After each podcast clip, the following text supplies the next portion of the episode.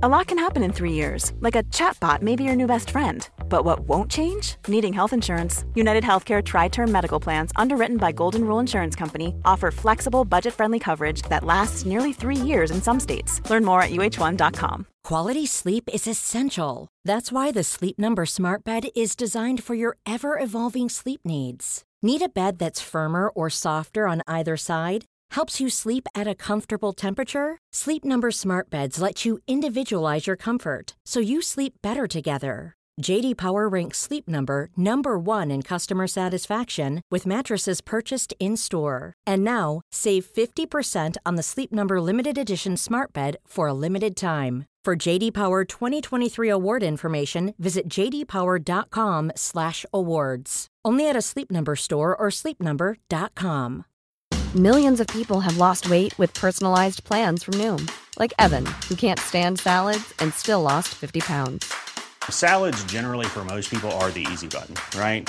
For me, that wasn't an option. I never really was a salad guy. That's just not who I am. But Noom worked for me. Get your personalized plan today at Noom.com. Real Noom user compensated to provide their story. In four weeks, the typical Noom user can expect to lose one to two pounds per week. Individual results may vary.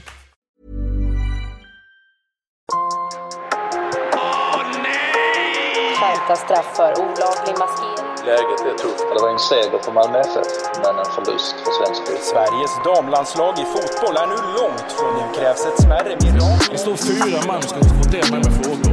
Fy fan vad. Det är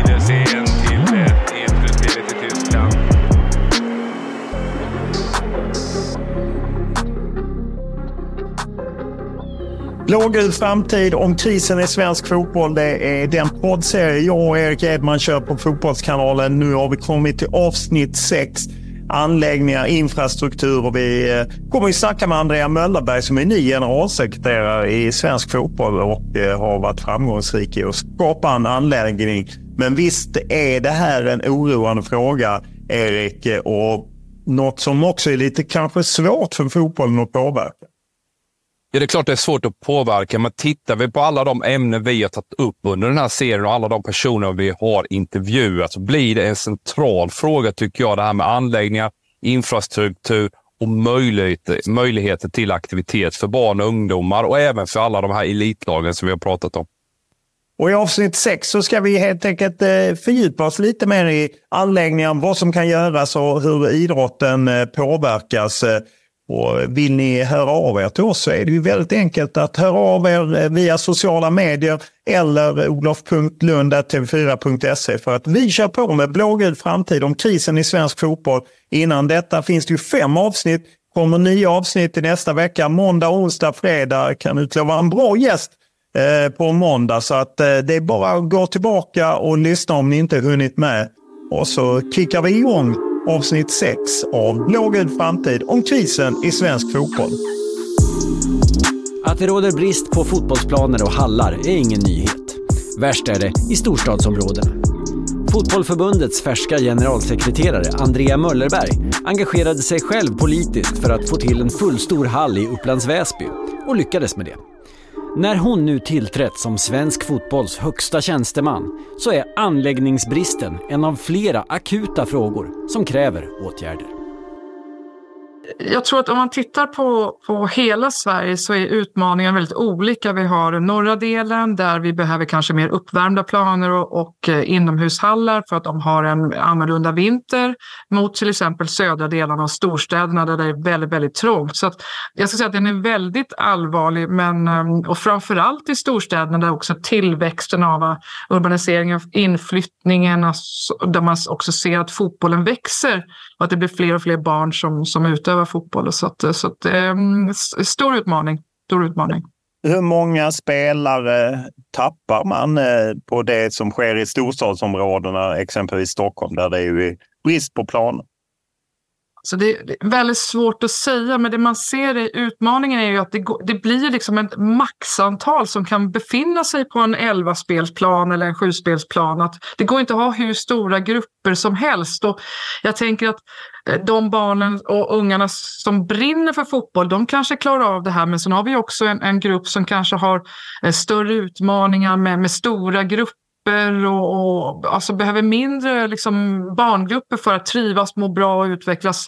Så att det är klart att vi tappar, det, det tror jag att vi gör. Men än så länge så tycker jag ändå att trenden ser ut som att vi får in fler och vi behåller fler i Stockholm. Men någonstans snart är ju liksom maxnivån nådd och det som det också skapar är väl att det blir en ogynnsam förflyttning. Är det fullt inne i stan som tvingas barn att börja röra sig utanför och då blir de här resorna långa och det är också inte optimalt för barn som egentligen ska mer eller mindre gå och cykla till, till träningarna. Liksom. Så att, eh, mm, knepigt.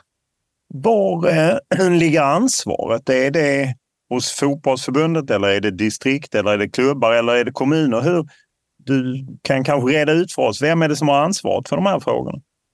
Eh, solklart så är det kommunen som är ytterst ansvarig för att eh, ha till, till, tillräckligt många anläggningar för alla idrotter. Det skulle jag säga. Det är varje enskild kommun ansvarig för sin sin, eh, sin budget med de här frågorna. Sen är det klart att vi som fotbollförbundet och i distrikten och klubbarna, vi måste jobba med någon form av lobbyverksamhet och påverka och visa hur, hur viktig fotbollen är i, i samhället. Men, men, men det är helt klart, tycker jag, kommunen och kommunens politiker som måste förstå att det här är en investering, inte en kostnad. Och det tycker jag är märkligt att det inte liksom är tydligare. Jag förstår att man har andra kostnader, men här är liksom en investering, besparing, att vi blir piggare, friskare, vi mår bättre, vilket i slutändan blir en pluspost mot vad vi har idag, kanske i, i socialdelen eller äldreomsorgen. Liksom. Så att, eh.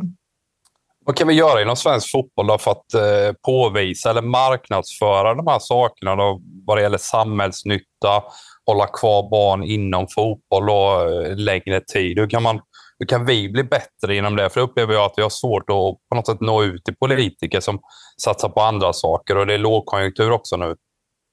Nej, men det, är, det är otroligt svårt och just de här utmaningarna som du pratar om, att liksom, vi har ju då, det som är knepigt just att man tittar på lagstadgade saker som, då har man utbildning, man har äldreomsorgen, man har sociala delarna, de är ju lagstadgade, det här måste finnas och det här måste styras i en kommun. När man kommer till kultur och fritid och idrott, då är det liksom lite add-ons, lite så här trevligt att ha, nice to have och därför blir det så lätt att man skär på det. Men jag tror att vi måste bli mycket vi måste bli bättre på att liksom plocka fram fakta och siffror och påvisa mycket tydligt att eh, varje barn som befinner sig i idrottsrörelsen har möjlighet till fysisk aktivitet. Det tjänar vi på i, i kostnader, pengar, när de kommer upp i 30, 40, 50 eller kanske 70-årsåldern. Men det, det, det, är ju otroligt svårt att räkna på. Men, men, men det, någonstans måste vi... Och sen tycker jag Alltså vi är dåliga på att liksom tala om hur jäkla bra vi är. Liksom, det här är samhällsnyttan. Vi är ju grymma i svensk fotboll på vad vi redan håller på med. Men, så, så vi måste bli ännu liksom bättre på att liksom kommunicera runt bredden och framförallt stötta våra distrikt som är de som ska jobba och, och ner till enskilda föreningar där de har största utmaningarna. Så att, eh, så att eh, ännu mer tydliga. Vad står fotbollen för? Hur mycket hjälper vi till med att visa och uppvakta politiker med, med, med den möjligheten vi har?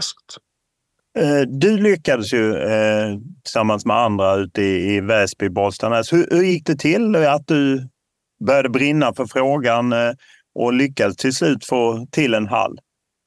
Ja, men det började egentligen med när jag var i Bollstanäs så, så då jobbade jag från klubbsidans håll och, och eh, liksom uppvaktade politiker. Kanske inte på det mest, vad ska jag säga, eh, eh, retoriskt bästa sätt, utan det var liksom gapa, skrika, vara förbannad, upprörd. Liksom. Eh, och, och, det var ju liksom en medium jag har. Liksom. Men till slut så tycker jag att vi... Till slut så körde jag den där tekniken att, vet ni vad, om ni inte bygger någonting så kommer jag se till att alla jag känner inte röstar på er. Den, den, så, så, så körde jag från klubbsidan.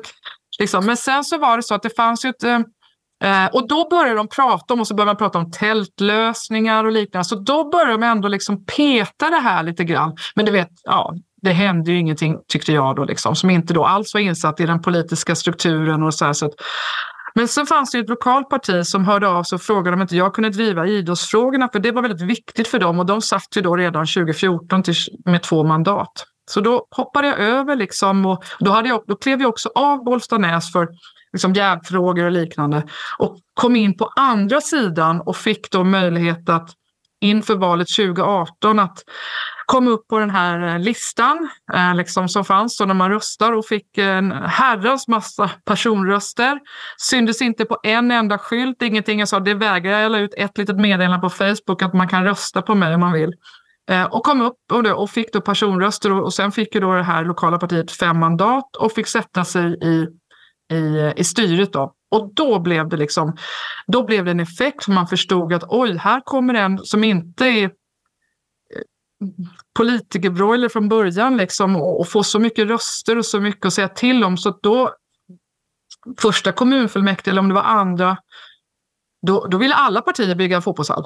Alla. Det var, då var det bara frågan hur stor ska vi bygga? Så att det var ju liksom, så att det är ju, ja så, så blev det liksom. Så att, och sen så drev vi igenom den under förra mandatperioden liksom från, från ax till limpa och bara att vi, från att man klubbar till att vi fick den färdig och kunde inviga den innan var nästa val. Det är ju också rätt unikt. Liksom. Eh, så att, eh, men det, så var det. Liksom, du vet. Är det det som är rådet till de som känner sig frustrerade att engagera sig politiskt? Att det är kanske enda vägen att faktiskt väcka politiker?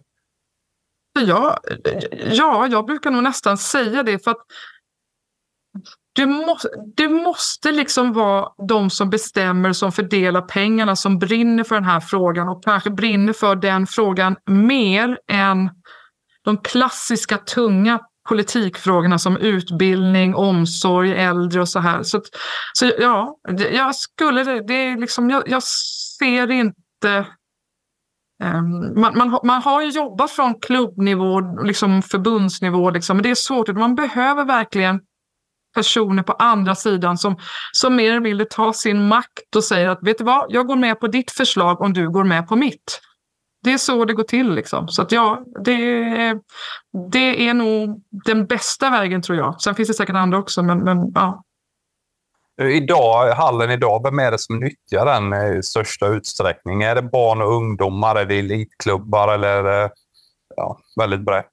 I Väsby så var det också, det var väldigt noga eh, att när vi skrev då liksom fördelningsprinciper och vem som skulle få nyttja så, ha, så, så var jag väldigt noga med att det här är en prioriterade gruppen är barn och unga. Och, och anledningen till det var att om vi får in Ja, men ni vet ju, det är inte superballt i det här vädret nu eller november eller januari för eh, 7, 8, 10-åringar att stå utomhus och träna. De har liksom inte möjlighet att röra sig och hålla sig varm. Därför ska de prioriteras med sina träningar för att vi, vi vuxna eller seniorlagen, de kan klä på sig och köra utomhus. Så det är väldigt tydligt att det är barn och ungdom som är prioriterade. Och sen har vi försökt hitta vissa, att våra seniorlag också i Väsby ska kunna komma in på, på, de, på de obekväma tiderna som det går. Liksom. Så att, men helt klart barn och unga för att vi fotbollstänker att vi vill liksom inte att de ska lägga av under perioden eh, för att det blir kallt ute. Så, att, eh, så, så, så, så, så, då, så den, är, den är proppfull så, och det ska man vara medveten om när vi, när vi eh, från fem till tio på kvällarna. Liksom. Och sen på dagtid så är det seniorföreningar och eh, skolor och liknande. Så, att, eh, så det finns alltså inte en enda tid för externa klubbar utanför Väsby. Eh, och jag, det ska jag väl också säga att när vi invigde hallen och hade den första fördelningen på tiderna när vi aldrig hade haft en... Alltså jag fick så mycket skäll för att man inte fick tillräckligt med tider och det var ju, det var ju skandal. Och då hade man liksom glömt att förra året så var vi utomhus allihopa. Och, det, och det var, man var oerhört upprörd på, för, på fördelningar man inte fick. Alla trodde att de skulle träna sju, åtta pass inomhus liksom, per lag där. Liksom. Så att, och max man kanske kan få ett pass. Så att, eh, så att, eh. man ser ju tydligt alltså, när, när vi har gjort lite research inför att Island är ju föregångare såklart. De har kunnat förlänga sin säsong. Så det är glädjande att höra just att, att eh, barn och unga kan vara inne under bra förutsättningar. Finland likaså, många inomhushallar, Norge och vi i Sverige behöver också börja bygga betydligt fler än vad vi eh, har gjort hittills. Så jag, jag, jag, tycker också att det är intressant att höra liksom att eh, alltså, skapa de förutsättningar för barn och unga så att man hänger i ytterligare. För det är ju väldigt många i tuffa, ja, med tufft väder att det riskerar att välja andra saker snarare än att fortsätta spela fotboll. Ja, precis så. Eh, om man ser till, vi pekar ju på kommunpolitiker lätt. Finns det någonting liksom staten kan göra? Alltså, finns det på något sätt, jag menar man har i Tyskland där eh, fotbollsförbundet, tyska staten gemensamt gjort en stor satsning på bollrinkar för att få igång spontanidrott. Vi behöver kanske hallar på grund av vårt land och klimat. Kan man lägga något tryck på idrottsminister Forssmed eller regioner? Men det tycker jag. Regionen framförallt just för att man måste se det här som en investering på liksom, alltså för sjukvården när vi som idrottare och aktiva blir äldre. Det tycker jag definitivt. Men sen har vi ju, vi har ju en struktur i Sverige också där man ganska tydligt har markerat att det är RF som ska sköta all idrott. Och så bara så skickar man ut vad är det, två miljarder till dem, lite drygt, liksom, solve the problem. Eh, och, och, det här är lite knepigt, för nu inser man ju då liksom att det har inte riktigt vi har inte riktigt löst just anläggningsfrågan. Man håller, RF håller igång idrotten, men, men den andra delen då. Så, att, så att jag tror att det, man måste liksom tänka om här, att kanske staten måste också kliva in och ta ett större, mycket, mycket större ansvar för att det här ska bli gjort liksom, och trycka ut på ett helt annat sätt för att det är en investering för Sverige.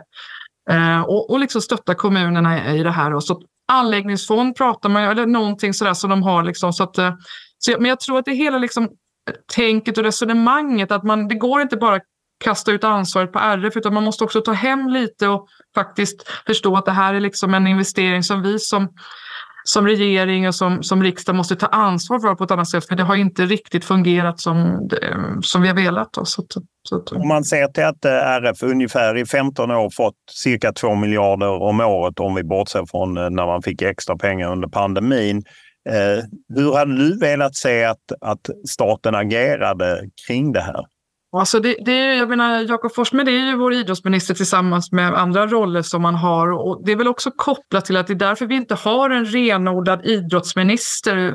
Men det kanske finns en renodlad kulturminister just för att vi har RF som, som, som mellanhand där och den lösningen. Liksom. Så att, ja, men jag, jag tror att man måste hitta en, en, en, en tydligare fördelning kanske där, där just, just som du säger anläggningsfrågan, den investeringen, där måste kanske då staten tar ett större ansvar, för det är ju ändå um, i längden en, liksom just det här att om vi får fler barn att röra på sig med fysisk aktivitet, då kommer vi ha mindre bekymmer när vi blir äldre. Det är uppenbart och vi ser ju också att föreningsstrukturen, gemenskapen med, med brott och det här sociala liksom. Så att, så att jag, ja, det, det, är liksom en svår fråga eftersom just nu så är det så mycket ner till en enskild kommun att lösa liksom. Men uppenbarligen så fungerar det ju inte riktigt för att man man är lastad liksom på olika sätt och vi har kanske eh, idrotten är liksom inte, har inte varit på liksom prio i agendan där ute. Så att,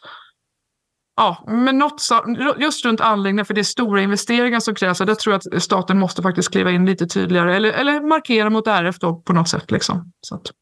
Hur eh, påverkas eh, din, du i din nya roll där du har ansvaret på något sätt för all svensk fotboll? Sverige är ju ett land som är väldigt avlångt men inte så mycket befolkning. Hur, hur ska man hantera det? Liksom, det är ju stad mot land, bredd mot elit. Ja, men det, ja, det är ju, ja, så är det ju. Det här är ju en av de sakerna som jag tycker vi, vi har gått snett i. Att man ställer bredd mot elit, man ställer Stockholm mot en mindre distrikt. Och, och, och där känner jag, liksom, både för att jag kommer från distriktsvärlden och sett, liksom, men jag kommer också från distrikten och Stockholm som, som har sina utmaningar. Och det, det känns som en väldigt viktig uppgift att få ihop svensk fotboll på ett bättre sätt tillsammans med SEF och EFD och ettan, eh, Svenska fotbollförbundet och distrikten för att vi just de här, de här frågorna som, som, som rör hela landet men med lite olika liksom, infallsvinklar, att vi tillsammans jobbar för det för att det ska bli Eh, för att vi ska kunna ta oss framåt. För nu, för nu tycker jag ibland vi jobbar snarare mot varandra. Liksom, men vi röstar på lite olika sätt istället för att vi gemensamt kommer fram till att det här måste vi förstärka. Men det är klart att det är jätteutmaning. Tittar man på de här pengarna runt RFs utsatta områden nu till exempel. Där är det klart att Eh, vad hade Stockholm? Eh, 26 av de 60 utpekade områden som polisen har, liksom, och Göteborg och, och, och Malmö och Skåne. Liksom. Men sen finns det ju distrikt som inte har några områden alls liksom, utpekade. Så, att, så det, vi, vi, är ju ett avlångt land med väldigt, väldigt olika förutsättningar och behov och det måste vi också eh, vi kan inte göra lika överallt liksom, och det tycker jag också vi måste behöva skruva lite på faktiskt. Eh. Nej, för att eh, Norrland är ju ett sånt. Eh, Svenska fotbollsförbundet hade ju en studie för ungefär ett år sedan där man tappat ungefär eh, ja, antalet elitspelare som kom från eh, distrikten i Norrland. Det hade ju gått ner till, till hälften. Att det liksom går åt fel håll och på något sätt man kan peka på hallar och förutsättningar för elitverksamhet och liknande. Hur, hur känner du kring det? Eller får man släppa Norrland och låta dem spela hockey? Ja, där, men, ja, Stockholm är man inte så bra på hockey. Det får jag säga till någon.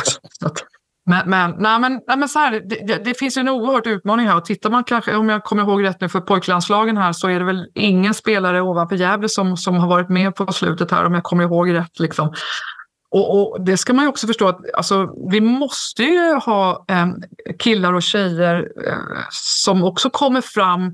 De kanske inte kommer hela vägen till ett A-landslag, men åtminstone till, till ungdomslandslagen, för det möjliggör ju att nya vill vara med i fotbollsrörelsen. Så vi måste ju ha våra lokala profiler.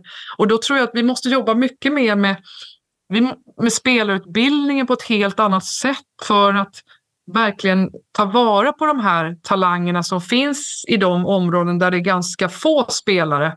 För de finns där, det, det, det är jag helt övertygad om. Sen kanske det finns betydligt fler i storstäderna och Stockholm, men de finns och då, då måste vi bli mer eh, mer, bättre på spelarutbildningen hela vägen från ax till limpa där A-landslagen blir en form av limpa, det är resultatet. Men redan från femårsåldern så måste vi, liksom, tycker jag, bli lite mer framåtlutade där liksom, och prata om att vi gemensamt måste jobba för att få fram, fram fler spelare från hela Sverige. Vi ska, liksom, fotbollen, det är ju nationalsporten och det tycker jag verkligen vi ska stå fast vid att det ska vara i hela Sverige. Liksom. Sen är det klart att det kommer alltid troligen, alltså inte alltid, men komma fler eh, elitspelare från, från storstäderna. Det, det, så är det, eller söderort. Då, för, eller i södra delen av, av, av, landet för att vi har bättre förutsättningar klimatmässigt. Alltså. Here's a cool fact. A crocodile can't stick out its tongue. Another cool fact. You can get short-term health insurance for a month or just under a year in some states. United Healthcare short term insurance plans are designed for people who are between jobs, coming off their parents' plan, or turning a side hustle into a full time gig. Underwritten by Golden Rule Insurance Company, they offer flexible, budget friendly coverage with access to a nationwide network of doctors and hospitals. Get more cool facts about United Healthcare short term plans at uh1.com. There's never been a faster or easier way to start your weight loss journey than with PlushCare PlushCare accepts most insurance plans and gives you online access to board-certified physicians who can prescribe FDA-approved weight loss medications like Wigovi and Zepbound for those who qualify. Take charge of your health and speak with a board-certified physician about a weight loss plan that's right for you. Get started today at plushcare.com slash weight loss. That's plushcare.com slash weight loss. plushcare.com slash weight loss. Quality sleep is essential. That's why the Sleep Number smart bed is designed for your ever-evolving sleep needs. Need a bed that's firmer or softer on either side? Helps you sleep at a comfortable temperature? Sleep Number smart beds let you individualize your comfort so you sleep better together. JD Power ranks Sleep Number number 1 in customer satisfaction with mattresses purchased in-store. And now, save 50% on the Sleep Number limited edition smart bed for a limited time. For JD Power 2023 award information, visit jdpower.com/awards. Only at a Sleep Number store or sleepnumber.com. När man pratar med, med folk som, som har ursprung i de länderna som sitter med ja, liknande utmaningar. Jag pratade med Marcelo Fernandez som jobbar på Simon som har chilenskt ursprung. Det är ett långt och avlångt land. Eh, Jag pratade med Luke Cassidy som har jobbat inom australiensiska fotbollsförbundet. Också ett otroligt land, glesbefolkat.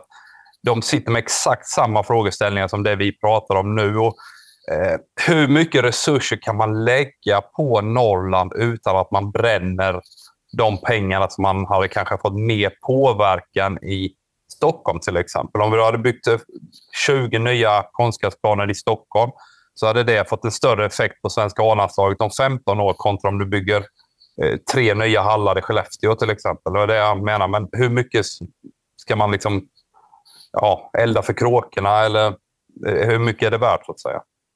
Men det, jag tror att det är värt, alltså vi, någonstans så tycker jag fotbollens storhet och våra framgångar hittills, det är ju att vi har varit duktiga på att fotbollen ska leva i hela Sverige, i varenda distrikt. Eh, och sen är det klart en, en utmaning, men, men, men jag, jag, tycker verkligen att det är viktigt att, att vi eh, tar tillvara på det här liksom, som vi ändå har haft hela vägen. Och, och jag kan väl egentligen tycka att vi har väl jag brukar prata, när jag, för det blir väldigt tydligt när jag satt liksom i Stockholm då, så var vi ett av 24 distrikt och överlägset det största. Vi pratade om att vi nästan stod för 25 procent av svensk fotboll. Men vi hade också en ganska stor kansliverksamhet och en stor apparat, vilket gjorde att Ibland kanske man inte behövde förstärka oss med lika mycket pengar som man behövde göra i ett mindre distrikt uppe i Norrland när det gäller vissa frågor. Vi, vi, vi, liksom, vi skulle behöva vara lite eh, bättre på Eh, fördelningen av våra resurser så att vi stärkte där det, här behöver de verkligen stärkas. Här, de är ganska bra på det här så här kan vi liksom takta lite annorlunda. Jag tror att ett sånt system måste vi bli lite mer moderna runt för att få ut mer effekt. Men självklart, det är klart att det är ju fler spelare i Stockholm och, och Göteborg och, och Malmö. Och, eh, ja, kopplat med att vi har eh, Eh, mer akademiverksamheter, mer elitklubb. Alltså det, det, är liksom, det hänger ihop där. Liksom. Men, men jag tror ändå att det är viktigt att vi fortsätter och, och tror på att svensk fotboll ska leva i hela Sverige. Och sen får vi liksom försöka skruva på resursfördelningen så, så vi inte eldar för kråkorna såklart. Liksom. För det, det gör vi ju inte, men det är viktigt att vi har kvar den liksom, tanken. På något sätt är det ju fotbollsförbundet som äger landslaget. Det blir ni som blir frontade när eh, landslaget går bra eller dåligt. Samtidigt kan man ju säga att klubbarna eh, hjälper till genom att, att, att, ta fram spelare. Och jag menar, olika klubbar har olika förutsättningar. Häcken har ju slagit ihop både här och dam på en fantastisk träningsanläggning. Men tar man till exempel Stockholm eh, med AIK, Djurgården, Hammarby. Alla rätt begränsade träningsanläggningar. Jag pratade med Thomas Berntsen, norske sportchefen på AIK, och sa att de har i princip redan vuxit ur Karlberg. Vilket ansvar har förbundet eller ligger det på klubbarna att sig att, att det får ni lösa på bästa sätt? Ja, alltså det är, det är ju alltså det är klart att jag menar, förbundets roll, det blir så här, vi ska ju samla, vi ska ju ta ut den spelartruppen som vi tror för närvarande kommer vinna den matchen som vi har samling till. Det, det är ju, kan man tycka låter lite simpelt, men det är ju egentligen det. Och så är det fem, sex samlingar per år eh, och, och that's it. Men vi kan ju, det är väldigt svårt liksom när, när, när det är då när spelarna kommer till oss då, då har vi svårt att påverka dem. Så det vi kan göra det är ju på något sätt att försöka från, från, från liksom starten eh, vi får, jag upplever att våra tränarutbildningar är oerhört bra. Man har ju precis gjort en, ett lyft runt det här. Så de, de, de, är, de är väldigt, väldigt bra. Sen är det så att, men hur ser mottagarkraften ut där ute för att kunna ha så bra och avancerade utbildningar? Hur kan, hur kan hur kan vi få fler tränare som orkar gå igenom de olika Uefa-licensutbildningarna? Liksom för, för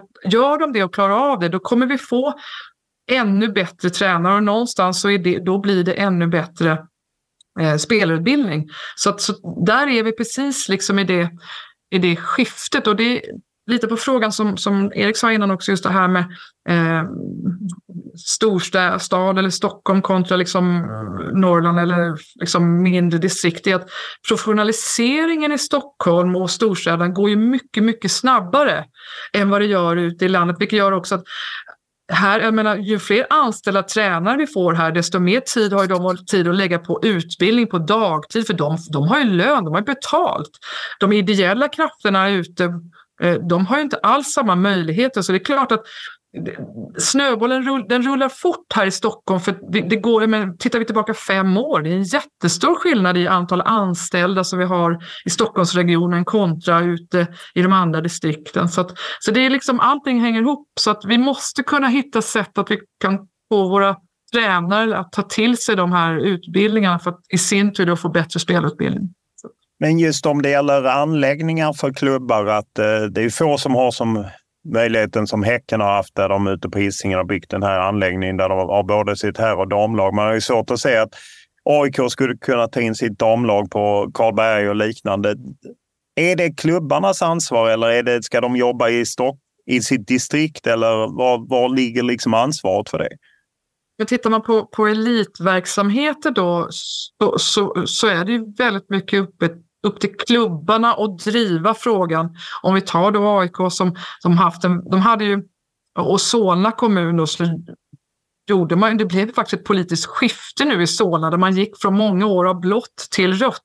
just kopplat till fotbollen och, och man drev på där från AIK liksom att, att eh, det här vallöftet vi vill, vi vill, vi vill, vill vi ha liksom en ny anläggning. Så det är klart att våra stora klubbar och våra elitklubbar de har ju jättestor möjlighet att påverka politiker med, med röster. Men jag menar vår supporterkultur är ju, och våra medlemmar och så, de är ju oerhört starka och många. Tänk om vi kan få dem att rikta oss liksom mot hur vi vill påverka politiker och bygga fler anläggning, anläggningar större. Då kommer fler spelare få bättre möjligheter, alltså bättre faciliteter och då kommer det här leda till förhoppningsvis bättre spelare. Liksom. Så, att, så att det, ja, de har jättestort liksom, ansvar. Att, det ska jag inte säga, men alltså väldigt stor möjlighet att påverka som de kanske inte alltid ens förstår liksom, att de skulle kunna rikta alla sina supportrar och medlemmar mot ett visst politiskt parti som ger löften tillbaka. Liksom. Så att, så att ähm, ja, så tänker jag. Ett arbete som pågått inom förbundet innan du har kommit in är ju det här med att eventuellt få till ett nationellt träningscenter som man ju ser att eh, inte bara de stora länderna som Frankrike, Tyskland, England har utan även länder som vi kan jämföra oss med har, har det och prata om värdet av det. Hur, hur ser du på att fotbollsförbundet får till ett nationellt träningscenter? Jag har inte satt mig in så mycket i den frågan. Jag har ju såklart varit liksom och läst och, och, liksom, och den delarna. Men, men det, utmaningen kanske som, eh, som Sverige har eh, jämfört med många andra länder i Europa, det är ju att här kommer vi behöva finansiera det själva eller delvis själva traditionellt kanske det är ute i, i de andra länderna, eller många av de andra länderna, så, så har staten gått in med, med ett helt annat liksom, system. Och, och det är väl, ska jag säga, stora äh, utmaningen för oss. Så att det är klart att vi vill ha få till ett nationellt träningscenter. Det vore helt fantastiskt och vilka, vilka förutsättningar, vilka möjligheter vi har. Men, men det är också just kopplat till hur, hur kan vi hur, hur tål vi en sån kostnadsmassa Eh, ja, för, för det, det, det, kostar ju pengar om man ska titta då på antal planer som behövs. Och vi måste ja, men inomhushallar och vi ska kanske ha andra faciliteter och futsal och sådär. Liksom. Så, så det, det är ju den stora utmaningen för oss, tror jag, att, att alla tycker att det vore spännande att ha och vi vill ha och vi tror att det är viktigt. Det där tror jag vi alla är. Men hur klarar vi av det med tanke på den setupen som man har i Sverige och liksom med med kostnad liksom, för sådana här saker. Nej, du sitter ju rätt nära ett bygge där ju, som kanske blev dyrt, eh, Friends Arena. Hur, hur mycket smärtar det? Jag vet ju att Fabege hjälper förbundet att ta förluster, men hur mycket, hur mycket tynger det förbundet? Som ju, det är ju en stor anläggning där förbundet äger en tredjedel och Fabege äger två tredjedelar. Det är klart att det, det, vi, kan ju inte, vi kan inte ha hur många anläggningar som helst som vi äger själva. Så det är klart att det här måste ju hänga ihop hela delen och jag tror att eh, nu har ju vad är det, Friends är väl inne på sitt elfte år och jag tror att med den historien vi har, vi har, vi har fått runt hur, hur runt Friends Arena och de kostnader som finns och vilken komplex sak det är så tror jag också att man är mycket mer kunnig om man ska kliva in i ett annat projekt. Så att, så att jag tror att eh, Somalia, liksom, det där måste liksom hänga ihop för att vi klarar inte av hur mycket som helst liksom, eh, i den här frågan. Men vi, å, åtminstone så har vi ju lärt oss och förstår mycket mer om fastighetsdelar, investeringar kontra driftkostnader och liknande. Liksom, så att, som vi får ta med oss i den här utredningen framåt. Då. Alltså, jag upplever att många inom svensk fotboll brinner för att vi ska skapa matcharrangemanget på toppklass. Då. Friends som är 50 000, Tele2, Nya Ullevi i Leda stadion, Olympia, jag bor i Helsingborg, jättefin. Men just där vi pratar om liksom anläggningar för träning och utveckling, det är inte lika sexigt och häftigt att bygga kring. Du har ju ditt positiva exempel där med bollhandeln, men eh, hur, kan man, hur kan man göra folk medvetna om att själva produkten som vi erbjuder ska kunna bli bättre eh, genom bättre förutsättningar för träning kontra att vi lägger all krut på arenor? Ja, det är en nyckelfråga såklart. Jag, och jag tror att vi kan nästan titta på, vi, vi kan jämföra med, med, med, andra idrotter och andra sporter i Sverige också. Det är lite samma sak där, att man, eh, man, man saknar de här träningsanläggningarna där man bara kan bedriva högkvalitativ träning, utan man bygger någon stor jätteidrottshall eller en jättesimhall och där är man en gång och så kör man en tävling. Liksom. Men, och sen är det bara några få som får möjlighet att träna i den anläggningen. Sen, alltså, så att, men det, Ja, det är en svår fråga. Alltså, jag tror igen att vi måste, vi måste på något sätt koppla det till att eh, vi behöver ju internationella framgångar, vi behöver elitverksamhet, vi behöver framstående fotbollsspelare som, som är ett varumärke för oss. Och det måste vi koppla till att breddfotbollen och folkhälsodelen är det som är nyckeln till att skapa fler anläggningar.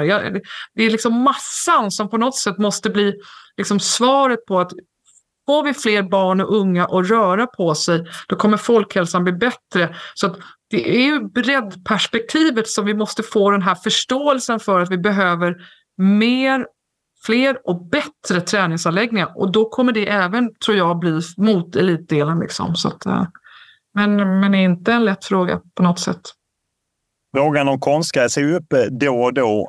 Är det så enligt din eh, ja, den erfarenhet du har, att det också är i händerna på kommunerna där, om man talar från svensk fotboll, att eh, det är de som kommer bygga och vilja ha konstgräs för att kunna utnyttja det bättre än vad man kan göra om man spelar på naturgräs eller på eh, hybrid. Ja, det, alltså, jag, det är, jag kan titta bara, liksom, om jag tar till min egen kommun, då, Väsby, som jag faktiskt känner till ganska bra, både liksom med driftkostnader. Där har vi Vilundavallens eh, eh, gräs. Det är också en gammal anläggning med vad ska man säga, en gammal grässort då, som gör att utnyttjande timmarna som går att nyttja där, alltså det är ju extremt få jämfört med en konstgräsanläggning. Och underhållet, vad det måste göra så fort någon nästan har varit på träning eller någon aktivitet så är det, då är det mycket mycket mankraft som behövs, resurser. Det behövs ju på en konstgräsplan också, men det är också enklare tror jag om man tittar på när man börjar prata om robotteknik och sånt, att man ska kunna ha mer automatiserat underhåll. Betydligt enklare på en, på en, på en konstgräsplan just mm, mot en gräsplan som är mycket, mycket känsligare. Hybridplanerna kanske är liksom någonting som som kanske liksom framåt. Men det, sen har vi då klimatet liksom på det här. Funkar det liksom? Ja, i, men i, i södra Sverige så absolut inget konstigt liksom. Men så fort vi börjar komma upp lite så är det ju knepigt liksom. Och då blir ju konstgräset ett resultat. Gärna med uppvärmt under liksom. Så att, så att ja, det, ja, konstgräs är nog the shit för, för Sverige som helhet då. Men vi måste ju ändå ha oerhört bra gräsplaner också för att kunna liksom hänga med liksom i den internationella fotbollen såklart. Ja, är det, får, är det återigen där att eliten får klara av sig? Jag menar, de som är elitklubbar och eh, åtminstone på här sidan får de ju in pengar både på sponsoravtal och tv-avtal och liknande. Är det de som får lösa det själva? Att om de behöver spela på hybrid eller på gräs så får de stå för det snarare än kommuner? Ja, alltså jag skulle säga så om jag tänker från kommuns perspektiv och, och så, så, är det så att en kommun är ju till för sina medborgare och då tittar man vad får man liksom mest pengar för, liksom mest flugor i en smäll. Och vad är kommunen intresserad av? Den är intresserad av barn och ungdomar, det är oftast det man har som prioriterat. Elitverksamheten är generellt eh, som, eh, bort, inte bortprioriterat, men inte lika viktigt prioriterat och då ska man då välja på att bygga en, elit, en anläggning för eliten eller för bredden, då vet man att det är liksom uppdraget som politiker och tjänsteman, den är liksom mer kopplat till att barn och unga, för där har jag fler röster att hämta, för det är föräldrarna som röstar på politiken. Liksom. Så, det, så jag skulle säga att Sen å andra sidan så elitverksamheten är ju ett varumärke för våra kommuner och städer också som drar till sig eh, publik och turism och, och så. Alltså det finns ju verkligen någonting eh, på den sidan också. Eh, men det, egentligen så hänger det här ihop, men det blir, man, ofta så kan man inte göra båda och då tror jag att de flesta kommunerna lutar över till, till bredd och folkhälsotänket, liksom, för det är där de har fler röster att hämta liksom, ur ett politiskt perspektiv. Då. Så. Skulle du säga att eh, elitklubbarna behöver ta ett eh, större egenansvar kring anläggningsfrågan? Tittar man på Norge till exempel så, så finns det en finansieringsmodell där, där eh, Norsk Tipping, liknande då Svenska Spel, står för en tredjedel. Klubbarna själva står för en tredjedel. Kommunerna står för en tredjedel av finansieringen, till exempel av inomhushallar eller nya konstnärsanläggningar. Vad det gäller elitnivå nu då? Ja, jag, liksom, jag säger så här, jag, jag, jag, är inte tillräckligt insatt i det här, men om jag skulle gissa för att de ska få kraft och att de ska få gen, alltså de ska liksom komma vidare med det de har behov av som inte ser likadant ut som en plan för, för, för knattar att spela på, så tror jag att de på något sätt måste de kliva in mer eller på, på, liksom, på något sätt prioritera sin liksom, del på ett helt annat sätt. Liksom. För det är svårt när man skriker från två håll in i, i den kommunala verksamheten och då, då, sitter de och prioriterar och då väljer man oftast eh, den barn och ungdom, folkhälsosteget. Liksom. Så, att, så att ja, jag, ja, jag tror faktiskt det. Att det, man behöver nog åtminstone isolera frågan och verkligen liksom jobba med den här liksom, delen. Eh, och, och, och den måste liksom finnas mer med i deras vardag att diskutera anläggning, underlag för elit. Det tror jag elitklubbarna måste ta ett större ansvar för. En anläggningsfråga som ju förbundet faktiskt styr är ju det som gäller till exempel allsvenska klubbar där ju Degerfors varit uppe under hösten. Nu kanske de trillar ur allsvenskan. Det kanske löser sig på det sättet. Men där blir det också ett tryck på kommuner på något sätt att lyfta standarden på, på vissa arenor där man kan misstänka att de inte har det behovet av sponsorplatser och liknande. Hur, hur ser du på den eh, problematiken som ju faktiskt någonting som förbundet styr? Ja, det är ju ett regelverk som, som, som, som vi har. Jag ska säga så här, den frågan har, den är jag liksom inte alls detaljkunnig i mer än det jag har läst och liksom förstått eh, från liksom vad ni har rapporterat liksom bra från. Så att, och, och igen, det, det, det, är alltid svårt att, att ha undantag i ett regelverk för att man har en elitklubb från en ort som, där kommunen inte är intresserade av att bi, bidra. Det, det, det, det, är väldigt svårt för oss liksom att, att fin, alltså ha sådana, liksom, vad ska man säga, om, liksom, om inte kommunen eller, utan jag tror att vi måste ha vårt fyrkantiga regelverk som kanske man måste titta över såklart för att fler ska kunna. Liksom, men, så jag, jag, tror att det är väldigt, väldigt svårt. Men alltså jag tror att vi, vårt regelverk måste vara fyrkantigt som det troligen är nu om jag har tolkat det. Eh, för att vi kan inte liksom Ja, hur tänker Degerfors? Hur tänker den här kommunen? Hur vill de göra? Liksom? För då skulle det bli, då släpper vi loss det för, för mycket. Och så, så att, eh, men det är, det är självklart en fråga som vi måste diskutera tillsammans också med, med SEF. Eh, för att ehm, vi vill ju ändå att svensk fotboll ska leva i hela Sverige. Så liksom så att, ehm, men, men ehm, svårt att ha för wobbligt regelverk tror jag. Ja, och Erik Edman eh, pratar ju om eh, svensk fotbolls utmaningar. En av delarna är ju liksom var ansvaret ligger eh, lite. Det finns ju många delar. Det finns distrikt, det finns intresseorganisationer, SEF och EFD och så finns det Svenska fotbollsförbundet och Andrea Möllerberg som ju är generalsekreterare där. Var skulle du säga att ansvaret ligger liksom för vem, om man ska ta ett större grepp på svensk fotboll? Vem har det största ansvaret? Handläggningsfrågan eller generellt? Nej, generellt. Ja, nej, men jag, jag tror att Svenska fotbollförbundet måste ändå vara ta lead i det här. Någonstans så kommer hela fotbollsrörelsen Alltså, vi pratar ju om att man har Svenska fotbollförbundet, så har man intresseorganisationer och så har man distrikten liksom i någon form av... Liksom, och så har vi massa supportrar och, och det här runt omkring. Men jag tror att Ursprunget kommer ju från Svenska fotbollförbundet. Det är vi som på något sätt är sammankopplade med RF. Det är vi som är specialförbundet som ska bedriva fotboll. Så ja, jag skulle säga att någonstans längst upp så är det ändå Svenska fotbollförbundet med, med mig längst upp och med min förbundsstyrelse. Sen har vi valt att hitta lösningar tillsammans med våra intresseorganisationer, vad de ska jobba med och tillsammans med distrikten vad de ska jobba med. Men kommer de att slå mig om jag säger att det är jag som ansvarar för allting. Men, men alltså, så ser jag det lite grann sådär eh, utan att liksom förstå allting som rent i detalj så det är första dagen på jobbet. Men tycker du att Svenska Fotbollförbundet måste ta ett större ansvar? Det finns ju de här eh, dragkamperna, bredd, eh, elit och, och även på något sätt stad och, och land som ju när fotbollsförbundets ledning ville slå ihop distrikt och, och göra färre distrikt och på något sätt så gick ju inte riktigt det. Men hur, hur, hur, löser man liksom de dragkamperna som finns? Att, att ni tar, fotbollsförbundet tar en lead men att man ändå får med sig alla parter i det här? Det är 10 000 kronors frågan liksom. Nej, men jag, jag, tror, jag jag, tror så här att jag, jag, jag, känner att jag har ett stort förtroende från de 24 distrikten.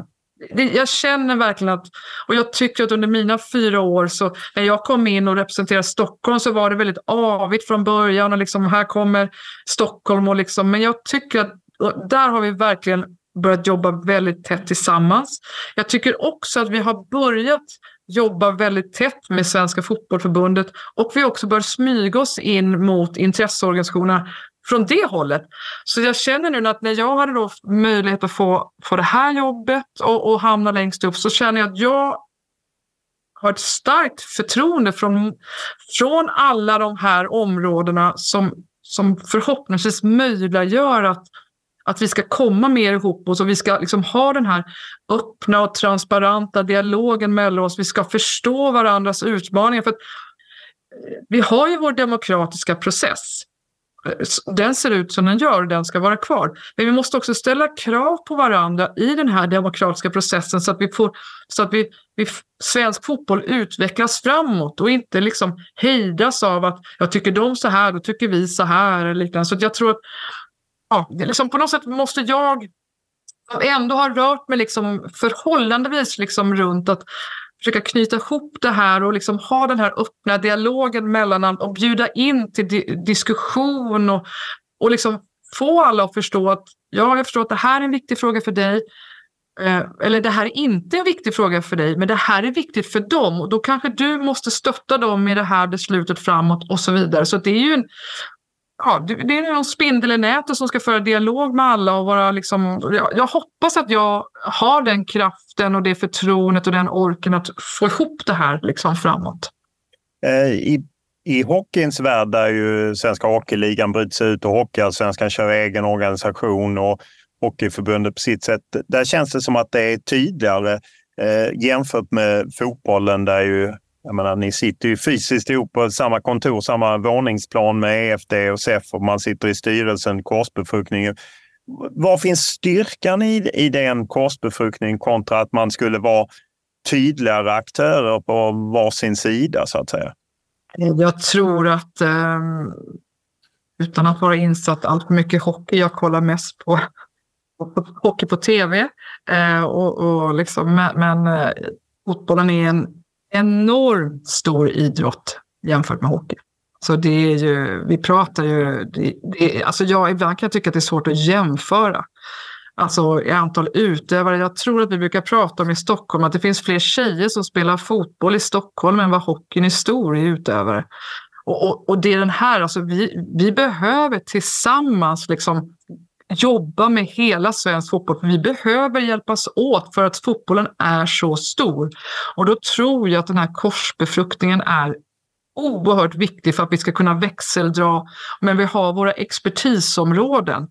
Eh, det jag tror egentligen som vi har gått bet på, det är väl kanske dialog, samarbete, kommunikation, sitta mer i gemensamma forum, inte bara i förbundsstyrelsen utan även i andra liksom, forum och diskutera föreningsutveckling, spelarutbildning och liknande. Så att, eh, nej, men jag tror att det finns, eh, jag tror vi behöver varandra just för att fotbollen är så enormt stor så att vi behöver samlad kraft framåt och inte ökad polarisering där vi har eliten här, och vi har bredden här och så har vi landslagen här. Liksom. Det, jag tror inte på det.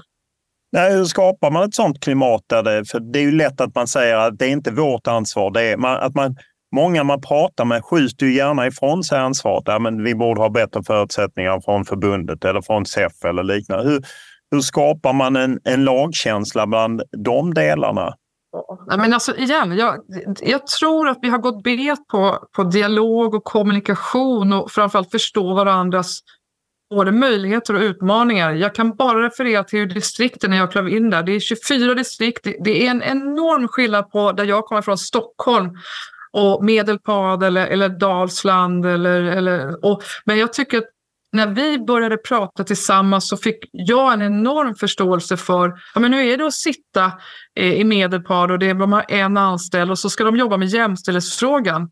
Eller så ska de jobba och tillsätta domare till helgens matcher. Vad ska jag välja? Ja, det är ju ganska enkelt att jag måste, alltså medan då vi i Stockholm har haft mer mankraft och kunna jobba med fler frågor på borden. Och den här förståelsen mellan oss har ökat enormt. Och jag tror att det har vi bara gjort genom att berätta vilka utmaningar som vi har, vilka möjligheter, bjuda in till vi kan hjälpa er med den här frågan som ni inte hinner med, så kan, vi bolla, så kan ni bolla den här.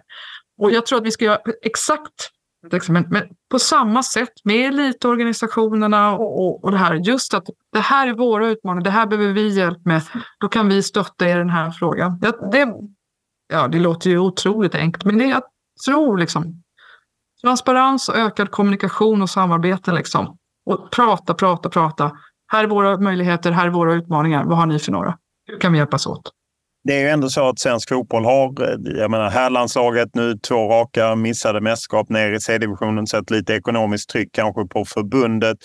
Damerna kanske missar OS för första gången. På klubblagsnivå är det också svårt att hävda sig i Europa, även om det går bra inhemskt. Så att säga. Hur, vad är din bild av, av, av svensk fotboll just nu och, och vilka utmaningar och svårigheter ser du framåt?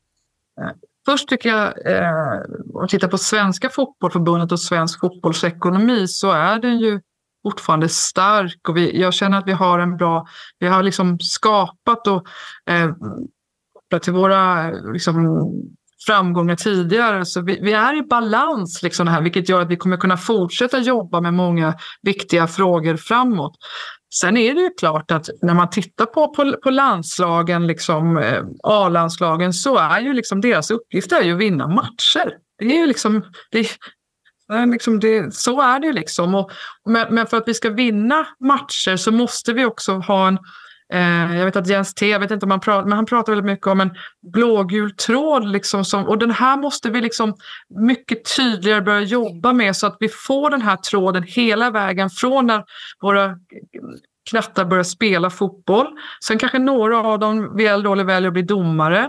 Några går vidare och spelar liksom lokalt och några kommer in i våra ungdomslandslag och så vidare. Och så vidare. Och sen till slut så blir resultatet antingen kanske att spela i våra elitklubbar eller A-landslagen eller utomlands. Liksom. Så att, men den här, den här tråden, hur det hänger ihop, den är oerhört viktig så att vi liksom kan fylla på hela vägen nu. Liksom, så vi inte liksom bara stirrar oss blinda på, på A-landslagen. Det ska vi göra och det ska liksom, de måste på något sätt...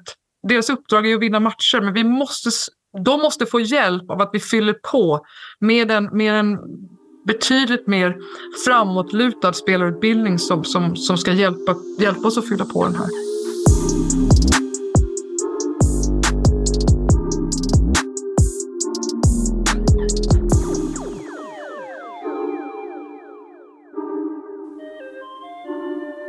Det är ju intressant att lyssna på eh, svensk fotbolls eh, högsta tjänstekvinna och den som på något sätt axlar lite ansvar. Hon sa ju det när vi frågade henne vilket ansvar eh, att det ligger liksom hos fotbollsförbundet som måste ta eh, ledningen och att eh, det hamnar på henne. Vad, vad får du för intryck av henne när, vi, när du lyssnar på henne? Det var framförallt väldigt driven och ambitiös och vill göra skillnad. Det var väl eh, känslan jag fick här nu. Hon har ju gjort skillnad på många olika sätt. Hon tar ju upp det här med, med den här hallen ute i Väsby, där Bollstanäs, som, som hon tryckte på och, och framförallt då att man kan göra skillnad och få till en förändring. Jag tyckte det stack ut att hon sa att, eh, att supportermakten kan påverka politikerna.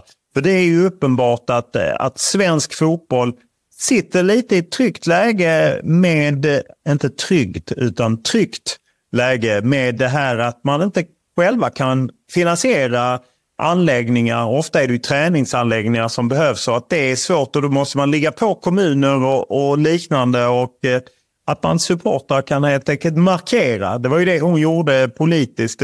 Tror du det att, att supportrarna kan samla sig även kring sådana frågor?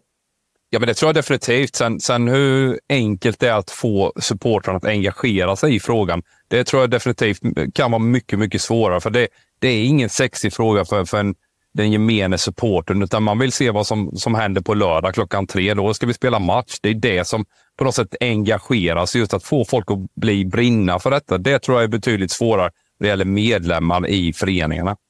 Och Det är ju det här att bristen på anläggningar begränsar ju svensk fotboll både när det gäller barn, när det gäller ungdomar och när det gäller elitlag. Jag menar, alla Stockholmsklubbarna sliter ju med begränsade ytor och det är väl få som har sådana anläggningar som eh, Häcken disponerar. De är väl ett undantag, annars är det ju väldigt svårt. Och det är klart att det är en otrolig hämsko och man gillar ju den norska lösningen som vi tog upp eh, som Andrea Möllerberg inte hade full koll på. Men att norska motsvarigheten till eh, Svenska Spel då, ett Norsk Tipping tror jag det heter, tar en tredjedel, kommunen tar en tredjedel, föreningen tar en tredjedel. Och på något sätt kan jag gilla det, att man samlas lite kring och finansierar det. Ja, på något sätt får man eh, bidra med, med sitt strå till stacken så att säga. Så att jag tycker också det känns fullt rimligt att, att eh, alla ska bidra i den här frågan. Och, och när, vi, när vi liksom, man, man lyssnar på Andrea och man lyssnar på Hasselgren och man lyssnar på alla de här gästerna vi har haft. Så, så, och, och sen så och undrar vi oss alla varför blir vi så jädra mycket sämre på, på att spela fotboll hela tiden? Oavsett om vi pratar elit, bredd, så är det ju ett svar på alla de här frågorna vi har ställt oss den här serien. Det har vi ju faktiskt här. Infrastruktur och planmöjligheter. Att 50 knattar slåss på, på en yta av en fjärdedels elvamannaplan.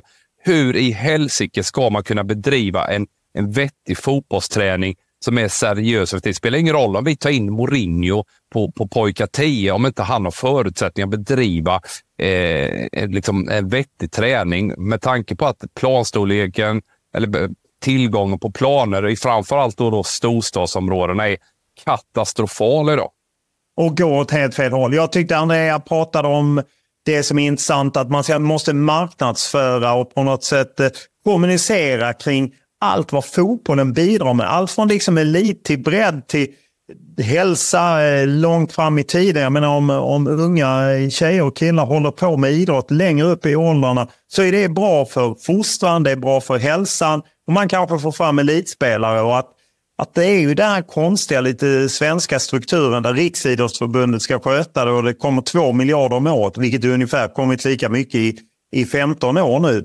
Eh, bara det är ju talande hur åsidosatt idrotten är. Där måste man ju bli bättre, eller hur? Ja, definitivt. Jag tänker så här, Olof. Hur ska vi då kunna finansiera detta? Nej, det är ju svårt och därför får man hitta lösningar. Kanske då att man eh, hade kunnat få in Svenska Spel, att de hade kunnat ta fram lite mer pengar. Eller ATG eller någon av de statliga spelaktörerna på något sätt pumpa över pengar. För att det här är ju någonting som är, är bra för samhället på många fler sätt än bara på att man eventuellt tar fram framgångsrika elitspelare som leder herrar och damer till framgångar ute i i, i världen, utan det handlar om mycket mer. Och det tror jag, där tror jag att idrotten misslyckats med, och fotbollen är ju det största specialförbundet, misslyckats med att verkligen sätta tryck på politikerna eh, kring det här. Eh, det är ju bara att hoppas. Det är ju jättesvårt, men man kan ju bara hoppas och, och försöka påverka från supportrar och från alla andra. Ja, och framförallt det vi pratade om, om, om eh, talangutveckling innan och sälja spelare och, och hur FCK då i avsnitt ett Eh, har gjort ett business case på en, en affärsmodell på hur man, hur man, man på något sätt tjänar pengar. Det är samma här som Andrea är inne på, tycker jag. Vi behöver bli bättre, lika precis som det du säger. Vi behöver ta fram en affärsmodell på hur tjänar man faktiskt pengar på, ur ett folkhälsoperspektiv över lång sikt för svenska staten. Så att man inte drabbas av, av eh, olika folksjukdomar och, och välfärdssjukdomar, ska jag säga. Jag satt och funderade till och med, ska man införa någon typ av hälsoskatt. Så att jag som snusar ska betala fem spänn extra. Käkar jag för mycket godis ska jag kanske ha en sockerskatt. Det är kanske är långsökt för mig att, att man ska finansiera anläggningar genom den typen av skattetryck eller saker. Men jag tycker ändå det, det finns lösningar, men vi måste hitta dem. Det, och det måste tas fram pengar för att det här är ju någonting som är viktigt. En annan sak som eh, det behövs pengar till är ett nationellt träningscenter. Vi, det är ju en sak att liksom Frankrike har haft sitt Clairefontaine och Italien har sitt och England har skaffat St. George's och, och så. Det är ju uppenbart nu när de mindre nationerna, Nederländerna, Belgien, Portugal, vi har varit i Östeuropa, både Rumänien och Bulgarien, de har liksom nationella träningscentra. Och jag förstår ju att Andrea Möllerberg som är ny på jobbet inte kan säga att det gör vi. Men jag vet ju att eh, min kollega Kim Källström och min tidigare kollega Håkan Rosberg som jobbar på TV4, de har ju varit ute tillsammans med Jens K. Andersson och kollat. Och där de också, när de har pratat med typ Belgien och Nederländerna så har de liksom talat om att den stora vinsten har varit att alla har mötts. Alla typer av landslag, tjejer, killar, eh, domare. Det har blivit liksom en samlingsplats för idéer och man har haft mycket utbyte. Det är klart att man måste försöka skrapa ihop pengar på det sättet. Ja, definitivt. Alltså, du, du, man pratar forskning eller eh, som du säger utveckling och, och, och, allt från domarutveckling eller utbildningar. Och just det här att man träffas, man, man, man ser varandra. Man, man, man ibland till och med kan få se A-landslaget träna och man, man förstår att det går att nå dit. Det finns många positiva bieffekter med att liksom samla saker på ett ställe. Sen är jag inte 100% övertygad om att allting alltid måste vara i Stockholm. Det kanske är ännu eh, billigare att bygga, bygga ett träningscenter till exempel eh, i Jönköping eller någon annanstans. Slumpen är att du är från Jönköping. Men, men eh, jag fattar din tanke. Samtidigt ska man kunna resa och Arlanda och Stockholm och Friends Arena är ju ännu så länge herrarnas. Damerna har ju i, i äh, Göteborg ännu så länge sin nationalarena. Vi får väl se. Jag kan förstå varför man går på Stockholm. Jag tror att det finns en stor äh, vinst i att eh, bygga det. Och det borde inte vara så svårt att, eh, att få eh, företag och liknande att engagera sig och hjälpa till och betala för, för denna arenan. Jag, jag fattar också att eh, fotbollsförbundet har bränt sig på Friends Arena. Det har kostat hur många hundra miljoner som helst. Att man inte kan gå in i något sånt här. Men jag tror att det här hade kunnat vara en, eh, någonting som man hade kunnat samlas kring. Eh, en annan sak hon tog upp tyckte jag var intressant med konstgräset och just att det är ju positivt på många sätt. Samtidigt finns det då begränsningar med det. att eh, jag förstår att fotbollsförbundet som eh, ansvar för all fotboll kanske inte kan täcka det. Men där känns också som att elitlagen borde ju gå i någon riktning och, och ta bort eh, åtminstone matchliknande situationer eller på sina matcharenor inte ha konstgräs. Ja, men definitivt just eh, den här hybridlösningen. Jag pratade med Andreas Jakobsson, den gamla eh, landslagsbacken där. Han jobbar på ett företag som säljer både konstgräs, naturgräs och eh, det här nya då eh, hybridgräsvarianten. Det är plast insytt i gräset så att säga. Och de fördelarna som finns vad det gäller eh, man, man, kan använda planen betydligt mer. Sen, sen på vintertid så behöver man vara restriktiv kring eh, beläggning och så vidare. Men det är ju ett alternativ och det kommer ju mer och mer. Sen var ju Andrea inne lite grann på det. Längre upp i landet så växer det sämre och, och det blir svårare att få den eh, riktigt, riktigt bra. Och, utan då eh, värme under och framförallt de här lamporna på ovansidan också. Och de kostar ju mycket pengar. Så hon landar ju ändå någonstans tillbaka kring det här konstgräsfrågan. Att ska vi liksom kunna nyttja den i stor utsträckning, våra anläggning som vi väl har, då är det ju ofta konstgräs man landar tillbaka till. Så är det. Blågul framtid om krisen i svensk fotboll. Vår poddserie precis lyssnat. Avsnitt 6. Andrea Möllerberg och vi tar gärna emot era synpunkter, tankar, idéer. Vad det är, ja, vad ni vill komma med. Och det, både du och jag finns ju på X som det heter nu med Twitter. Men, och när ni kan tagga in oss eller skriva till oss eller skriva till mig på olof.lund.tv4.se. Eh, och som sagt, Hamnar ni in på detta avsnitt 6 så finns det fem eh, avsnitt eh, som redan är publicerade poddar med olika gäster och eh, det kommer mer. Tre avsnitt i princip klara till nästa vecka, måndag, onsdag, fredag. Vi matar på, eller hur Erik? Jajamän, vi kör.